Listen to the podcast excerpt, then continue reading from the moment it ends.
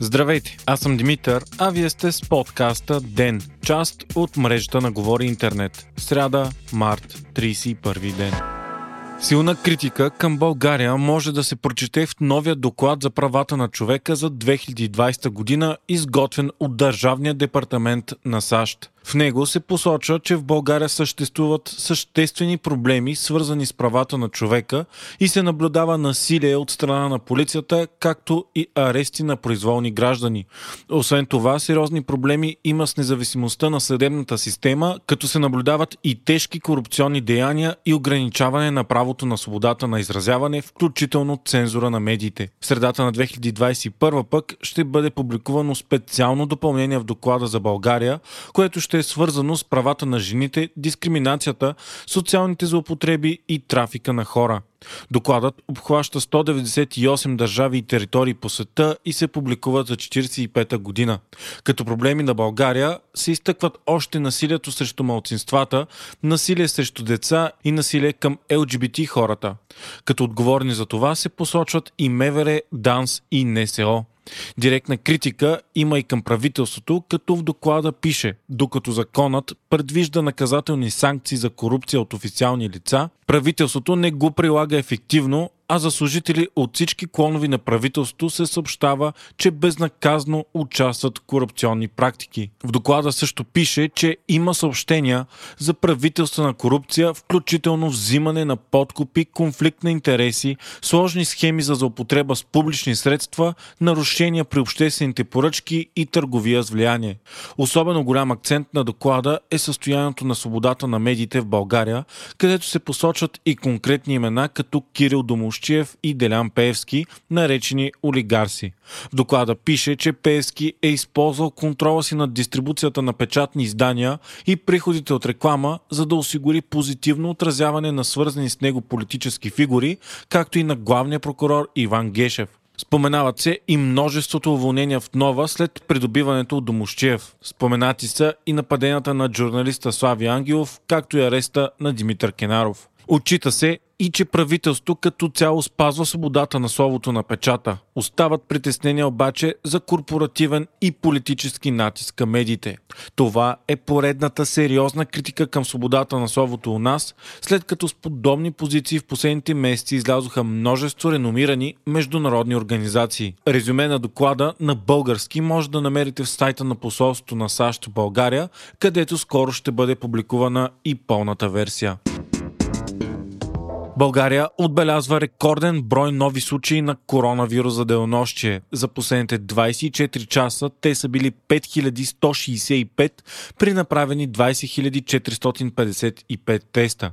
Починалите са 155, а хората в болници 9811.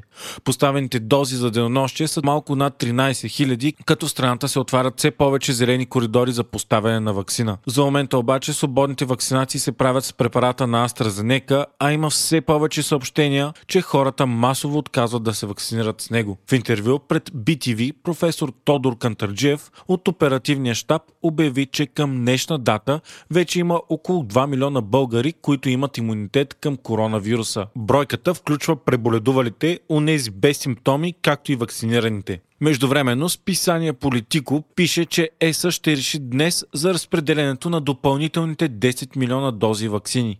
Според списанието, решението ще бъде, че 7 милиона от тези вакцини ще бъдат разпределени на всички страни в Съюза пропорционално на населението. Около 3 милиона от тях обаче ще бъдат дадени на 5 страни, които се справят най-зле с вакцинацията и излязоха с обща позиция, в която призовават за по-честно разпределение. Това са България, Харватия, Естония, Латвия и Словакия. Все повече расте и интереса на Европейския съюз към руската вакцина Спутник Ви, лидерите на Франция и Германия, Макрон и Меркел, разговаряха с президента Владимир Путин за възможността за регистрация на вакцината в Европейския съюз. Световната банка още веднъж понижи очакванията си за растеж на българската економика през 2021 година. Прогнозата е БВП-то да порасне с 2,6% вместо с 3,3%, колкото беше януарската прогноза.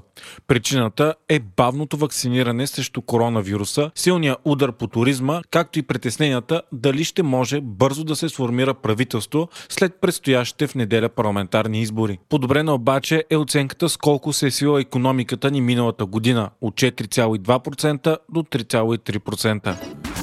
В Русия регистрираха първата вакцина в света срещу коронавирус за животни. Тя може да бъде пусната за масово производство още от април.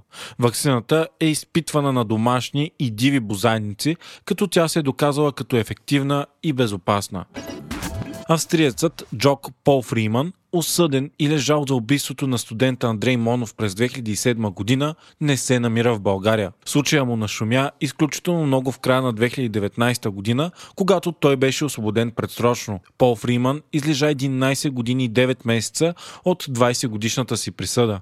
Той се занимаваше активно с правата на затворниците в България и обяви в медиите, че смята да остане да живее страната ни и да продължи дейността си. Адвокатът му, Кирил Ангелов, каза пред Свободна Европа, че Пол Фриман не е напуснал България по собствено желание. По думите на адвоката, преди 3 месеца той е бил изгонен от дирекция Миграция в МВР, откъдето са му казали, че присъствието му не е желано и той трябва да си тръгне възможно най-скоро.